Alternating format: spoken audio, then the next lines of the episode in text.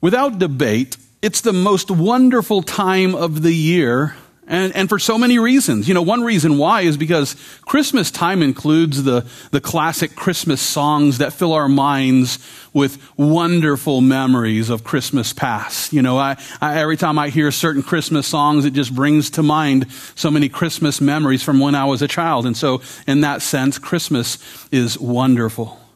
Christmas time is also wonderful because of the beautiful decorations that make the world seem much more magical than, than you know, the rest of the year. And Brenda and I, uh, after a dinner date, uh, we went driving around some neighborhoods just looking at Christmas lights. And, uh, you know, these, uh, you know, these neighborhoods are, are nice, you know, to begin with. But then, you know, it's just more magical to see them all lit up with the beautiful Christmas lights. Christmas time is a wonderful time of year. It's also a wonderful time of year because it gives us the opportunity to spend meaningful time with family and friends that we love. And, and while there are many people that I have no doubt we're looking forward to spending time with as, you know, we engage in these Christmas time celebrations, I also realize that there are usually a few people that, well, we're hoping to avoid. Yeah, there, there are those relatives that were just like, uh, I hope they don't show up, you know? Like, like I'm sure we all have that drunk uncle who, you know, loves to just kind of crash the Christmas parties or that sibling who ruins every celebration with endless complaints about everything they're going through. And then there's the angry grandparent who clearly has a chip on their shoulder or the nephew who just got out of jail again. I'm sure we all have those relatives that we're hoping won't ruin our Christmas celebration. And if you're thinking, I don't, I, I don't have that relative, then you are that relative probably. But seriously, if this sounds like your Christmas concern, then I want to take a moment to remind you that Christmas is still the most wonderful time of year. And yeah, even when we find ourselves surrounded by relatives that we really don't want to be around.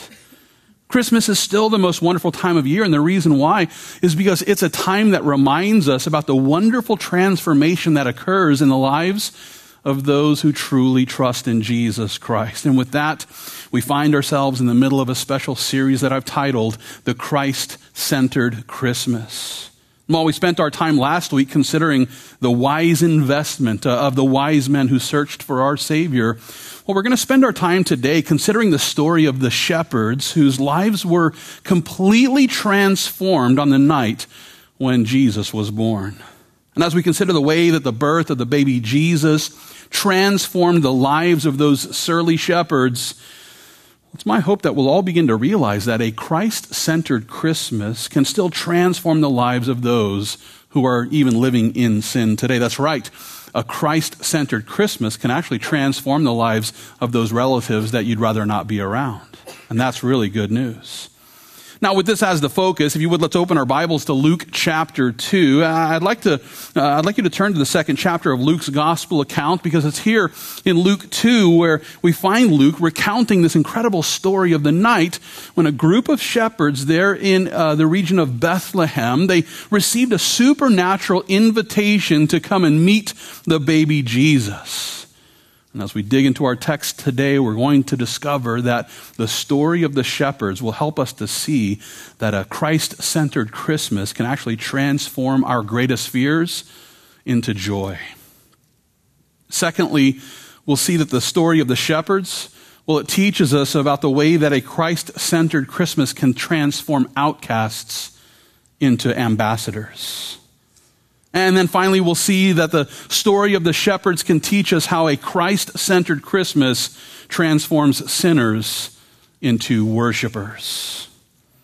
Well, with this as the outline, let's begin to consider the story of these shepherds. And so, if you would look with me here at Luke chapter 2, I want to focus your attention there at verse 8, because here we learn that there were in the same country shepherds living out in the fields, keeping watch over their flock by night. I want to stop right here because Luke has already presented us with a great deal of information which could easily be overlooked. You see, when Luke tells us that there were these shepherds who were out living in the fields, he was actually referring to a group of men who were quite possibly the outcasts of this region. That's right. The, the shepherds there in Israel during the first century were considered by others to be men of extremely low social status. And, and they were low class men uh, who, you know, were probably uh, treated as outcasts. And, and this was a common consensus and for several reasons. You see, in order to understand the reason for their bad reputation, well, it'll help you to know that the average shepherd there in the first century was employed by some wealthy farmer who needed help with their flocks and herds. Being that these hirelings were typically poor to begin with, they oftentimes were accused of stealing wool and milk from the flocks that they watched. And not to say that they were actually stealing it, but they were often accused of it. They were seen as men who would take what wasn't theirs. These men were also known to trespass by taking their flocks to graze on another person's land without permission. And so they were kind of seen as, as men who didn't really obey the laws. Not only that, but these men were constantly dealing with unclean animals, both living and dead. And according to the law, you know, if you've touched an unclean animal, you, are ceremonially unclean. And so therefore, these shepherds were rarely able to go and observe ceremonial customs there at the temple in Jerusalem. And in, and in light of all these things, you know, it's possible, if not even probable, that these shepherds that we find here in Luke's account were seen as social outcasts who had, you know, bad reputations that preceded them. That being the case, you know, these probably would have been the last men that Mary and Joseph invited for this first Christmas celebration. It's like, who do you want to put on the list of people to come over and see the baby Jesus? Well, the shepherds would probably be at the end of the list. And yet, in the economy of God, they were at the top of the list. They were at the top of the list. The Lord saw fit to invite these outcasts to come and meet the one who was born, Christ the Lord. And with this as the focus, let's uh, continue to consider our text today. If you would look with me again here at Luke chapter 2, we'll begin reading at verse 8. Here again, we learn that there were in the same country shepherds living out in the fields, keeping watch over their flock by night. And behold, an angel of the Lord stood before them, and the glory of the Lord shone around them, and they were greatly afraid. They were greatly afraid. Luke tells us how these shepherds suddenly found themselves face to face with this incredible angel. And, and as, re, as a result, the hearts of these men were filled with great fear. Now, listen, the, the shepherds of Israel weren't weak men. They weren't beta males. They weren't scaredy cats. These were manly men who were hired to defend their flocks and herds against all manner of predators, including wolves and panthers, hyenas and jackals, bears and lions, and yeah, leftists. that being the case, these guys weren't easily frightened. And yet here they were, filled with great fear. Not just a little fear, they were filled with great, they were greatly afraid. As a matter of fact, notice again in verse 9 where Luke tells us that the Lord, uh, the angel of the Lord stood before them, the glory of the Lord shone around them, and they were greatly afraid. Now, as we consider this great amount of fear, you know, I can't help but to consider the common depictions of angels which are found in our 21st century Christian bookstores. You know, if you go down to the Christian bookstore and you're looking for like a tchotchke or a painting or something like that, you know, you always find like angels depicted as little chubby babies with wings or, or, or beautiful women, you know, who have long flowing gowns as if they're off to some sort of, you know, you know, beauty competition or something like that. And, you know, if angels actually look like that, then why would these guys fear that? Why would, why would burly shepherds fear a chubby baby with wings? Why would these burly men fear, you know, some beautiful woman dressed up in, in an evening gown, you know? Doesn't make any sense. In order to understand the fear that filled the hearts of these seasoned shepherds, we should consider one description of cherubs that the prophet Ezekiel presented. And so, with this as the focus, hold your place here in the Gospel of Luke and turn with me to Ezekiel chapter 1. As you're making your way to the first chapter of, of Ezekiel, I just want to spend a second pointing out that the typical depictions of angels that we find on, on many Christmas cards they aren't biblically accurate, not even close. It's like they, they, they made zero attempt to try to present an angel uh, from what the Bible says, right? And to prove my point, let's consider Ezekiel's description, which is found here in Ezekiel chapter 1. Look with me there, beginning at verse 4.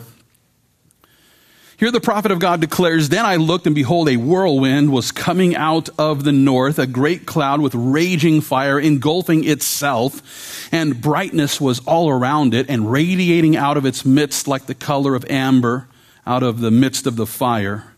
Also from within it came the likeness of four living creatures. And this was their appearance. They had the likeness of a man. Each one had four faces, and each one had four wings. Their legs were straight, and the soles of their feet were like the soles of calves' feet. They sparkled like the color of burnished bronze. The hands of a man were under their wings on, the, on their four sides, and each of the four had faces and wings. Their wings touched one another. The creatures did not turn when they went, but each one went straight forward. As for the likeness of their faces, each had the face of a man, each of the four had the face of a lion on the right side, each of the four had the face of an ox on the left side and each of the four had the face of an eagle. Thus were their faces. Their wings stretched upward, two wings of each, one touched one another, and two covered their bodies. Here in these verses, we learn that these angels, known as cherubs, they didn't look like little chubby babies with wings. Uh, they didn't look like beautiful ladies in formal gowns. No, instead, the angels here have the likeness of men, and yet there's so much more to them than that. They, have got these four faces, uh, they've got these four wings. It's just incredible. And as we consider these interesting angels, you know, it should really come as no surprise that those shepherds who were there in the field on the, on the night of Jesus' birth, uh, they were filled with great fear as they found themselves standing face to face with this awesome angel. Now remember, these guys, you know, were shepherds, and so therefore, you know, they, the chances are they were, they were living lives that were, really weren't in line with the moral code of the Mosaic law. And it's my guess that these guys, you know, were filled with fear because, I mean, look at these angels, right? I mean, they're incredible to behold. And yet at the same time, as they stood in the presence of the holy angels, I'm guessing that they could clearly see how sinful they actually were standing in the presence uh, of God's holy angels, they probably were able to instantly understand how much they deserve the righteous wrath of a holy God. And so they probably thought that the appearance of this angel was going to precede the judgment of God which they deserved. Thankfully, their fear instantly turned to joy as the angel announced the birth of our Savior. And with this as the focus, let's turn back to Luke chapter 2. Uh, I want to continue to consider the announcement of this angel. If you would look with me there, beginning at verse 10, Luke writes, Then the angel said to them, Do not be afraid. Whew. Do not be afraid. For behold, I bring you good tidings of great joy, which will be to all people. For there is born to you this day in the city of David a Savior, who is Christ the Lord. Now, uh, here in these verses, Luke describes the, this angelic being as, as a heavenly herald who, was who had come to comfort the cowering shepherds. And, and, and, while they probably thought that God's judgment was now upon them, uh, the angel assured them that his mission was uh, one of joyful news and not judgmental wrath. He tells them to, to, to not be afraid, but rather that his message is one of joy. He was telling these sinful shepherds that they could exchange the fear of judgment for the joy of Jesus. That word joy, which is found there in verse 10, well, it's the same Greek word that Matthew used when he described the joyful gladness of the wise men. When the wise men showed up and saw the baby Jesus, they were filled with joy. And the angels are saying, hey, this is the same joy that you can have because of Jesus. The baby Jesus was sent to bring joy to the wise men and to the sinful shepherds. And, and not only that, but it's good news for us as well.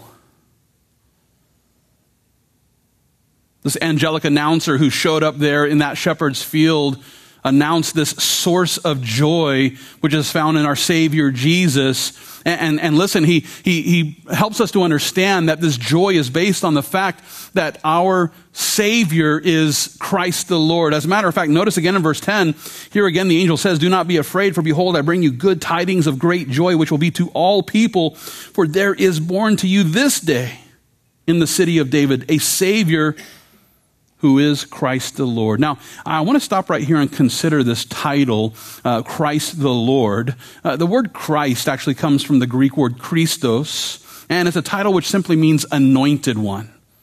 so this angel is, referring to this baby, uh, the baby Jesus, as the anointed one of God, which is to say that the baby Jesus is the promised Messiah.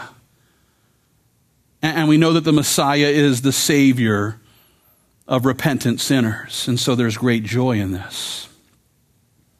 The second part of the title that the angel used to describe the baby Jesus was the word Lord, uh, which is translated from the Greek kurios. This word kurios was a title that was given to a sovereign ruler or a master. What this means is that the angel was not only referring to the baby Jesus as the anointed Messiah, but also as the master of mankind. Now, think about, about this for a moment because here we have this powerful, magnificent, glorious angel who caused the shepherds to cower in fear. And this angel says, No, no, no. That's the master. That's the Messiah. This incredible angel is submitting himself to the authority of the baby Jesus by recognizing that Jesus is the Almighty Master and Messiah. And in this, there is great joy.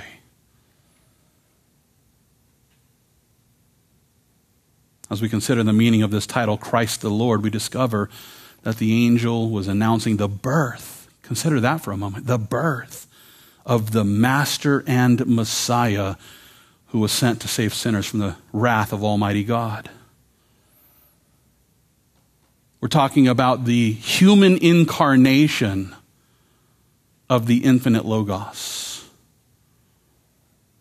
And it's through his sinless sacrifice that the fear of judgment can be replaced with the joy of salvation.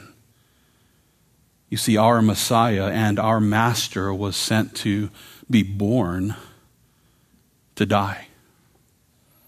Think about that for a moment. Our Messiah and our Master was sent to take on human frailty born of a virgin for the sole purpose of dying so that we could be saved. And now those who will repent and trust in him can be forgiven. And it's for this reason that the holy angel tells these sinful shepherds, I bring you good tidings of great joy, which will be to all people. It's a message that has been extended to all people that salvation is found in Christ the Lord. In light of this story, I encourage you to make sure that your Christmas celebration is centered around Christ because, listen, the Christ centered Christmas is a celebration that's actually able to transform lives. And we see that in the story of the shepherds. Their lives were transformed on that night because this was a Christ centered Christmas. And a Christ centered Christmas here in our day and age is still able to transform lives by taking our greatest fears and transforming them into the joy of Jesus. And, and I have no doubt that we're all afraid of something. We're all afraid of something here today. It might be the economy. It, it, it might be the relatives that you don't want to see. It might be that this Bible study might go too long and you're going to get hungry. You know, that we're all afraid of something. And yet, those who will spend time considering the real reason for this season will begin to remember that the Lord is able to transform every fear into joy. With that being the case, we can rejoice in knowing that a Christ centered Christmas transforms fear into joy. And not only that, but a Christ centered Christmas can also turn outcasts into ambassadors. And with this as the focus, let's continue to consider the transformation of the shepherds found here in Luke chapter 2. If you would look with me there, we'll back up and begin reading once again at verse 10. Here the angel declares, Do not be afraid, for behold, I bring you good tidings of great joy, which will be to all people. For there is born to you this day in the city of David a Savior who is Christ the Lord. And this will be the sign to you. You will find a babe wrapped in swaddling clothes, lying in a manger. And here in these verses, we find this magnificent messenger helping these sinful shepherds to search for the true source of joy. And they gave them you know some way to, to, to, find the baby jesus. The angel revealed that the savior would be a newborn child so they're, they know they're looking for a baby. Uh, they also know that the baby is going to be found in the city of david which of course is bethlehem. And then he directs them to search for a blanket bound baby which wouldn't have been unusual except for the fact that this specific baby was lying in a manger no doubt there were several babies in the city of Bethlehem wrapped in swaddling clothes.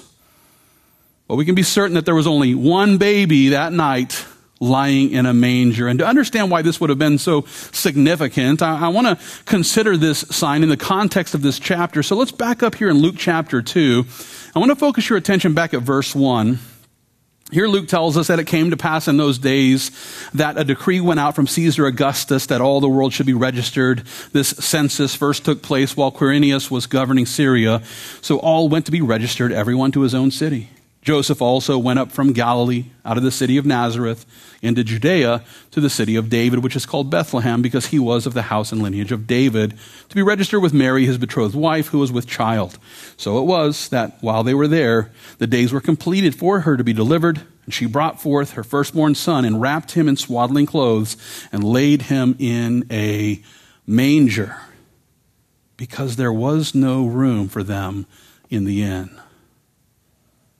Here we learn that this, you know, this, this Roman Caesar forced every Israelite to go back to, the, to, to their hometowns for the purpose of a national census. And this is exactly what put Mary in Bethlehem for the birth of the baby Jesus, just as the prophecies revealed.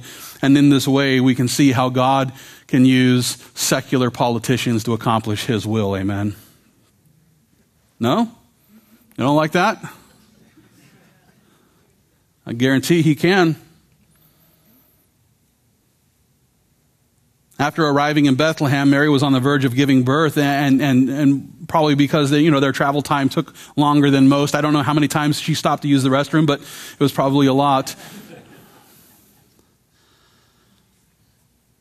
But after arriving in Joseph's hometown of Bethlehem, you know, all the best rooms at the Holiday Inn were taken.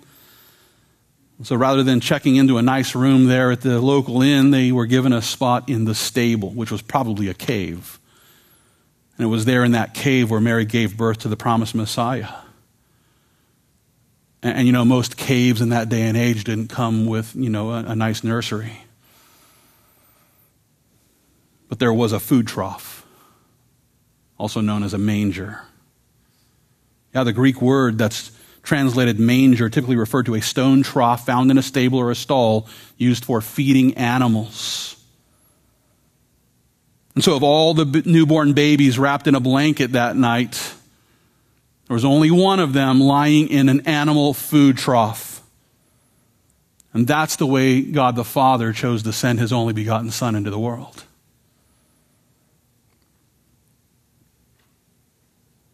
The Father wrapped his Son in human frailty and then set this child apart from every other baby by placing the baby Jesus in an animal food trough. It's incredible to consider. While it's true that these sinful shepherds were being invited to search for a baby lying in an animal food trough, you know, it's, it's also true that they were about to become the first human heralds of Christ Jesus. Yeah, these surly men who were seen as the worst of the worst sinners in all of Israel were about to become the first ambassadors.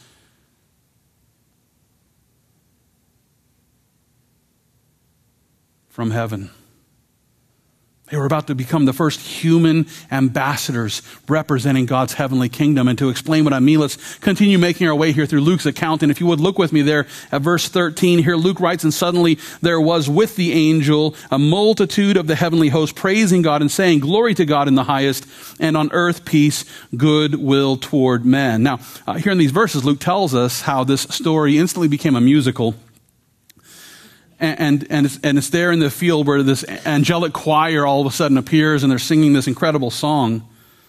And the song is about the mission and the ministry of our Messiah.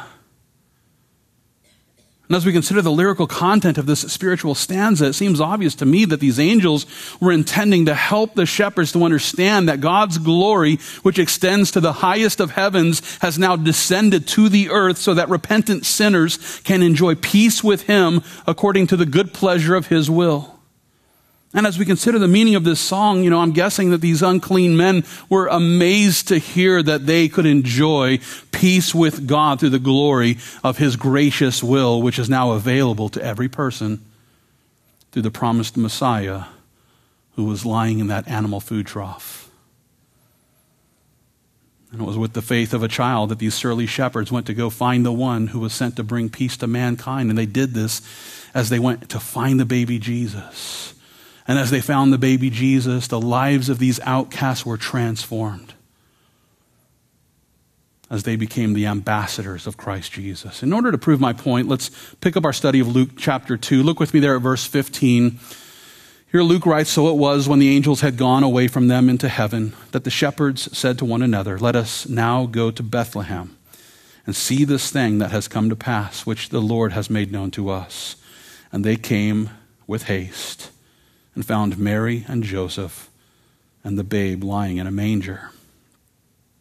Here we learn that these social outcasts were not only invited to meet the one who was born king of the Jews, but we also see that these men had the faith to believe that they ought to go and see this thing that the Lord had made known to, known to them. And so they walked by faith. They, they searched for our Savior. And I should point out that these guys didn't dilly dally around. No one said, Luke tells us there in verse 16 that they came with haste. They didn't say, oh, we'll go check it out tomorrow. No, they made haste.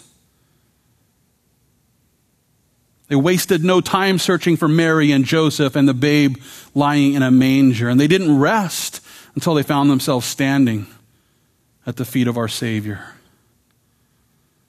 Then, once they saw the empirical evidence of the angel's announcement, they then went out and acted as the Lord's ambassadors. Matter of fact, look with me again here at Luke chapter 2. I want to draw your attention to verse 17.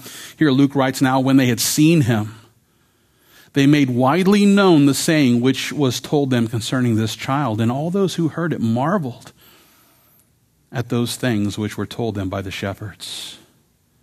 But Mary kept all these things and pondered them in her heart. Here in these verses, Luke tells us about the way that the shepherds not only showed up, to, to see our Savior Jesus. But, but once they had seen him, they didn't just sit around drinking eggnog and eating Christmas cookies. No, instead, they followed the example set to them by the angel. You see, the angel came from heaven and announced this good news, and they followed in, the, in, in this example by going out and, and encouraging everyone else to come and see. They went out and told everyone they could about the angelic visitation and the proof that the promised Messiah had actually been born there in Bethlehem. And, and not only do we learn how the birth of the baby Jesus turned these social outcasts into holy ambassadors, but we also learn that their message then ended up causing quite a stir there in the land of Israel. As a matter of fact, look with me again there verse, verse 18. Here again, Luke tells us that all those who heard it marveled they marveled at those things which were told them by the shepherds. In other words, the people who heard their testimony were amazed and they were astonished. They were filled with a sense of wonder. You know, they, they were filled with this sense of wonder as they considered the testimony of those shepherds.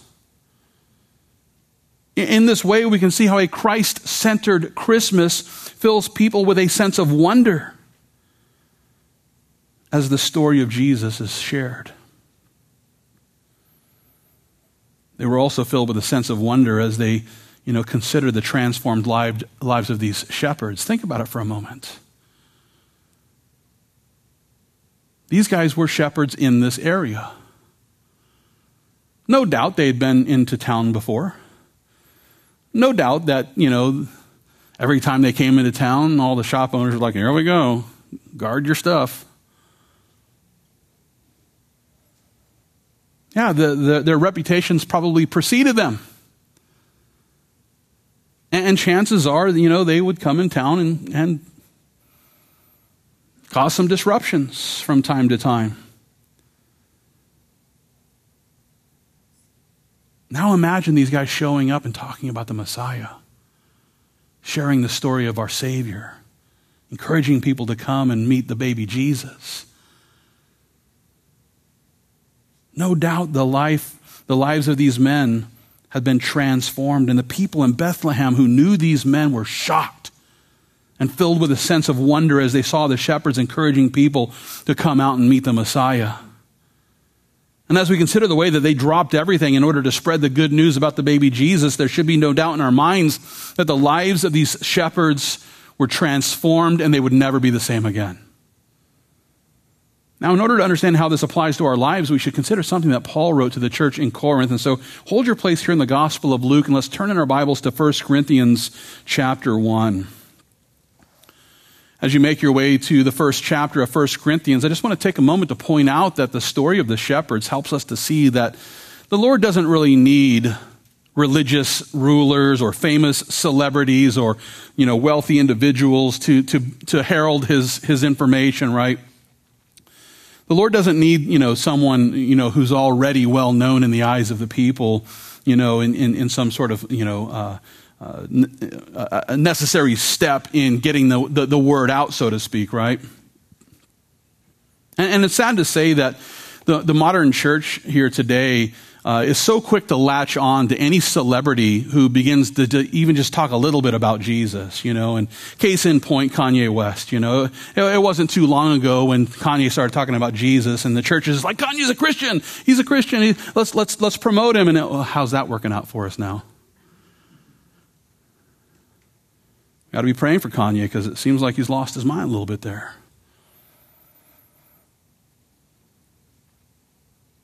And, you know, in all my years of being a Christian, I've seen this happen time and time again. You know, a celebrity starts talking a little bit about Jesus, and the church is like, "Yeah, they're a Christian, yay!" Like, like, like we need Christianity to be popular, and, and so any celebrity that comes along and, and talks just a little bit about Jesus, like, well, they're on our side now, and now Christianity is finally popular. No, no, no. The legitimate conversions just place those people in the crazy Christian camp.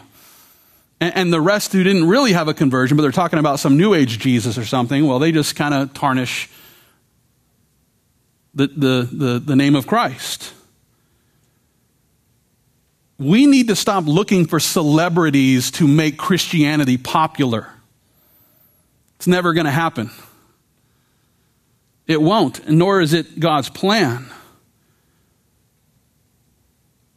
The truth of the matter is that the Lord seems to have a different idea. He typically takes the dregs of society, the social outcasts, and transforms them and says, See what I can do?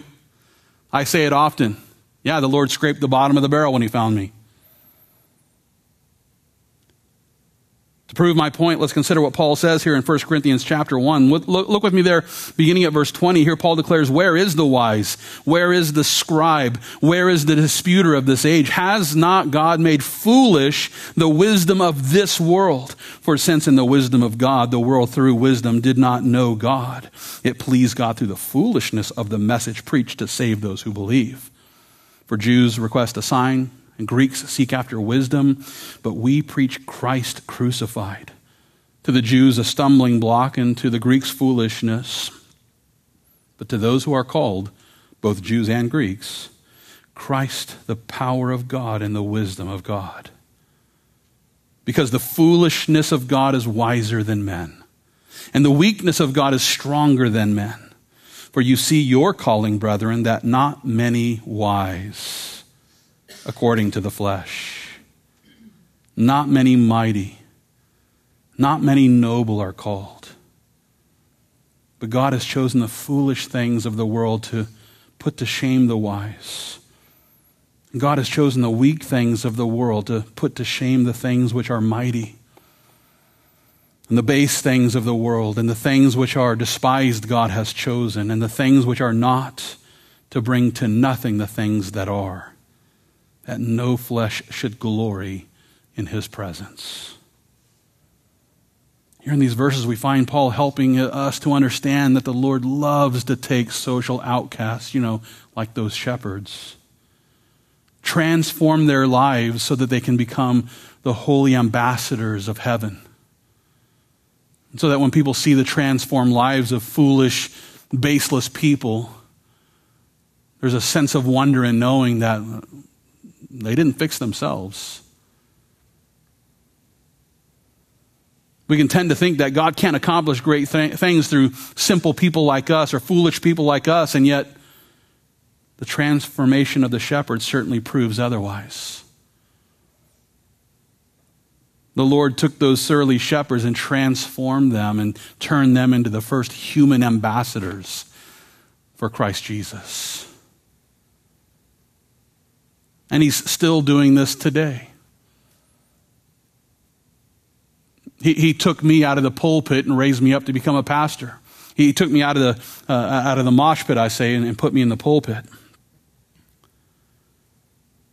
He takes the foolish things of this world, and you might be looking at that and saying, well, not many wise. And so I'm part of the not many, you know, I'm kind of wise, you know.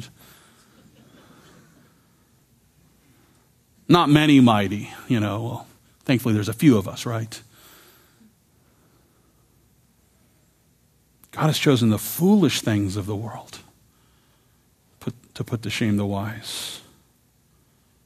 And in order to further grasp the, how this applies to every believer here today, I want to consider something that Paul said in 2 Corinthians chapter 5. It's actually here in 2 Corinthians 5, beginning of verse 17, where Paul writes this If anyone is in Christ, he is a new creation. Old things have passed away. Behold, all things have become new. Now, all things are of God who has reconciled us to himself through Jesus Christ and has given us the ministry of reconciliation. That is, that God was in Christ reconciling the world to himself, not imputing their trespasses to them, and has committed to us the word of reconciliation. Now, then, we, Christian, we are ambassadors for Christ. As though God were pleading through us, we implore you on Christ's behalf, be reconciled to God. For he made him who knew no sin to be sin for us, that we might become the righteousness of God in him. Paul here is reminding us that God is the one who transforms our lives. Old things have passed away. Behold, all things have become new. If you're a born again believer, you are a new creation in Christ Jesus. And what this means is that through the imputation of Christ's righteousness, every stain of our sin has been wiped away. No matter the sins that we've committed, they've been wiped away. The stain of sin, it, we're cleansed. We've been covered with the righteousness of Jesus Christ. And now, much like those shepherds who came to find the baby Jesus, God has a plan to turn outcasts like us into his holy ambassadors.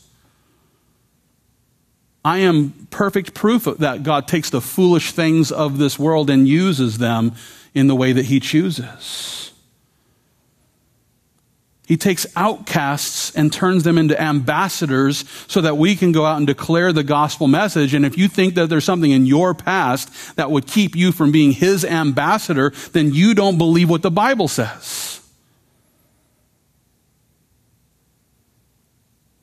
We are ambassadors for Christ. And just to be clear, what this means is that we've been sent to, to herald the news from heaven in the name of Jesus Christ so that others might be saved. And in this way,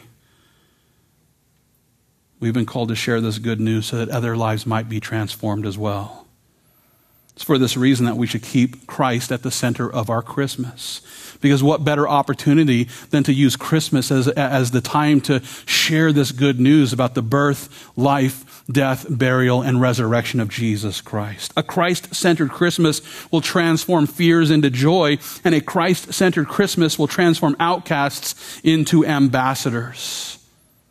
Finally, a, Christ centered Christmas will transform sinners into worshipers. And in order to explain my point, let's, uh, let's continue to consider the transformed lives of the shepherds found back in Luke chapter 2. If you would, let's turn back to Luke 2. I want to pick up our study there by focusing your attention at verse 20. Here, Luke tells us that the shepherds returned, glorifying and praising God for all the things that they had heard and seen as it was told them. Now, here in the final verse of our study today, we find these shepherds. They're returning to the stable where the baby Jesus was still there lying in the manger.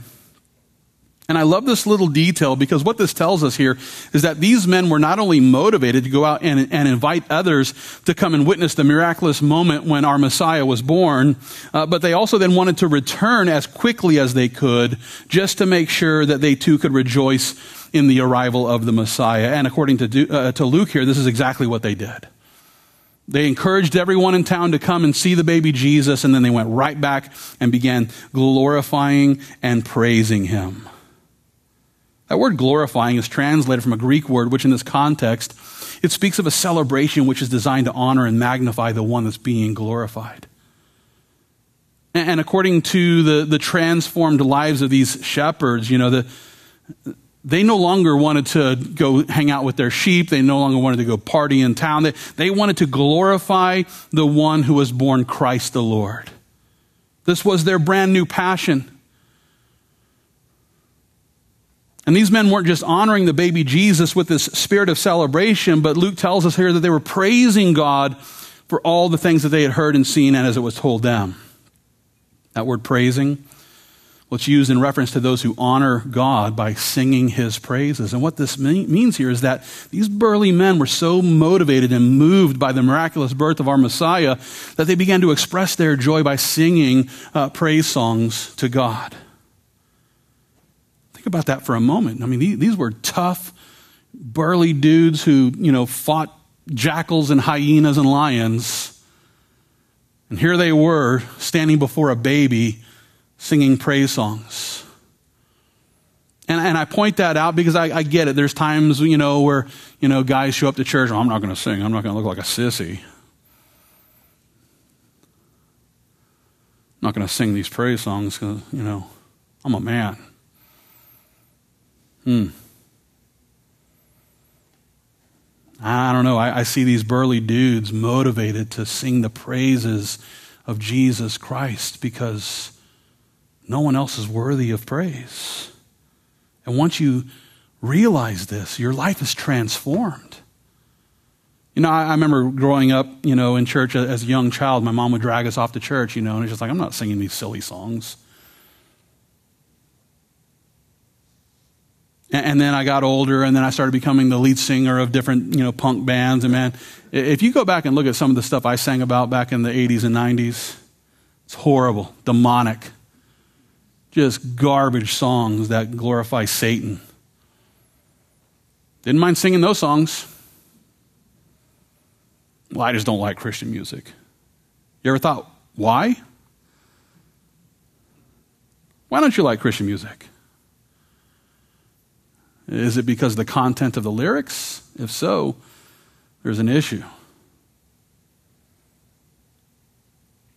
The Lord took me, you know, from you know, the mosh pit and from, from the stage where I was singing horrible music and put a new passion in my life, transforming me, a foul mouthed sinner, into someone who wanted to sing the praises of the Lord. And He can do that for every single person here today. Jesus is able to turn foul mouthed sinners into people of praise. And with this as the focus, I want to consider something that Paul wrote in Romans chapter 15. So turn in, in your Bibles to Romans 15. And as you turn there, I want to uh, share another story about my, my first Christmas as a Christian. You see, up until that point in time, I hated Christmas music. Hated it. Every year I would cringe the very minute the stores started playing it, and every year it seemed like they played it earlier and earlier. You know, by the time, you know, uh, within the next couple of years, it'll be like July 4th celebration, and then Christmas music comes out, you know, and and when I came to Christ, uh, I was actually uh, the store artist at Tower Records here in Austin, and, uh, and, and so part of you know what they were doing every every year was to play Christmas music, to, to sell Christmas music right before Christmas, and I remember starting to hear those Christmas songs after having just become a Christian, and realizing there is deep theological truths found within these Christian Christmas songs. Do you know what Rudolph the Red-Nosed Reindeer is really about? I'm, I'm joking.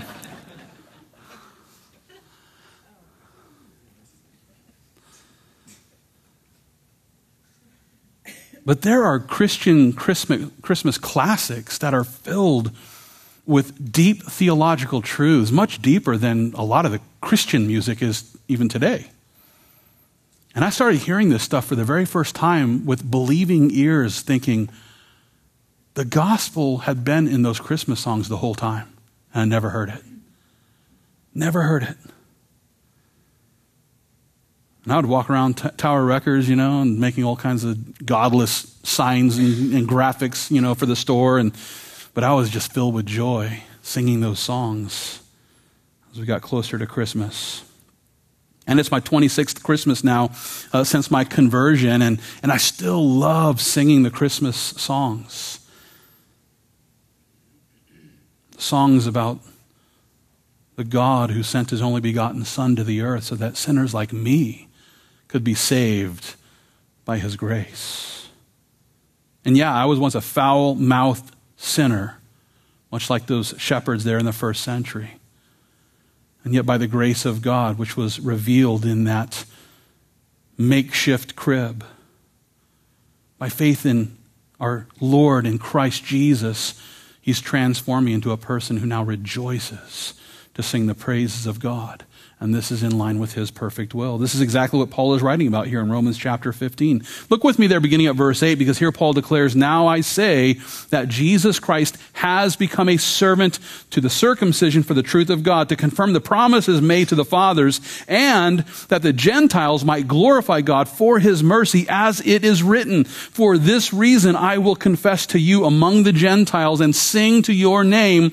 And again he says, Rejoice, O Gentiles, with his people people. And again, praise the Lord, all you Gentiles. Laud him, all you peoples. And again, Isaiah says, there shall be a root of Jesse, and he who shall rise to reign over the Gentiles, in him the Gentiles shall hope. Now may the God of hope fill you with all joy and peace in believing, that you may abound in hope by the power of the Holy Spirit. Here in these verses, we find Paul helping the Gentile Christians there in Rome to understand that the Lord's grace can turn any sinner, Jew or Gentile, he can turn and transform any sinner into a person of praise. And according to Paul, yeah, this includes us. You might not know this, but in the mind of the first century Jew, the only worse thing than a foul mouthed shepherd was a foul mouthed Gentile. And yet, Paul tells us that the grace of God is able to transform any sinner into people of praise who are truly worshiping God. And that's true of us today. As we consider the transformation of those first century shepherds, I just want to conclude our study today by reminding you that the Lord desires to save every single sinner. That's his plan. He sent Jesus. The Father sent his only begotten Son to be sin for us, though he knew no sin. Our sinless Savior knew no sin and yet took our sins upon himself there on the cross so that those who trust in him can be set free from the judgment we deserve. And that's not only true of you, Christian, that's true of your drunk uncle that you're hoping to avoid this next couple of weeks. That's true of your criminal cousin who just got out of jail again. That's true of your complaining sibling, your, your angry grandparent. It's true of, of every single sinner. And who knows but that this might be the year that they actually repent of their sins and trust in Jesus Christ. And it's for this reason that we need a Christ centered Christmas. As we continue to prepare for Christmas morning, I encourage you to remember that a Christ centered Christmas can transform our fears into joy. A Christ centered Christmas can transform outcasts into ambassadors. A Christ centered Christmas can transform sinners into worshipers. And it's for this reason that I encourage you to realize that the most wonderful Christmas is a Christ centered Christmas, because a Christ centered Christmas is able to transform the lives of those who will simply embrace the free gift of grace which is received by faith in Jesus Christ.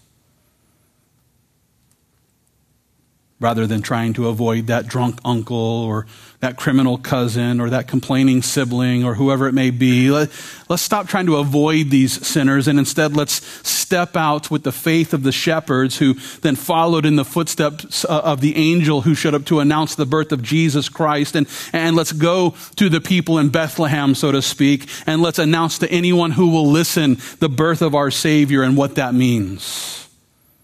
Let's look for every opportunity to lead our loved ones to the Lord. And, and one of the best ways to do this is by celebrating the birth of the baby Jesus as we prepare for Christmas.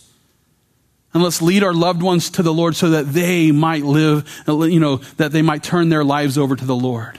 And so that their lives might be transformed by the grace of God. And in this way, we can help them to experience the wonderful transformation of a Christ centered Christmas. Let's pray.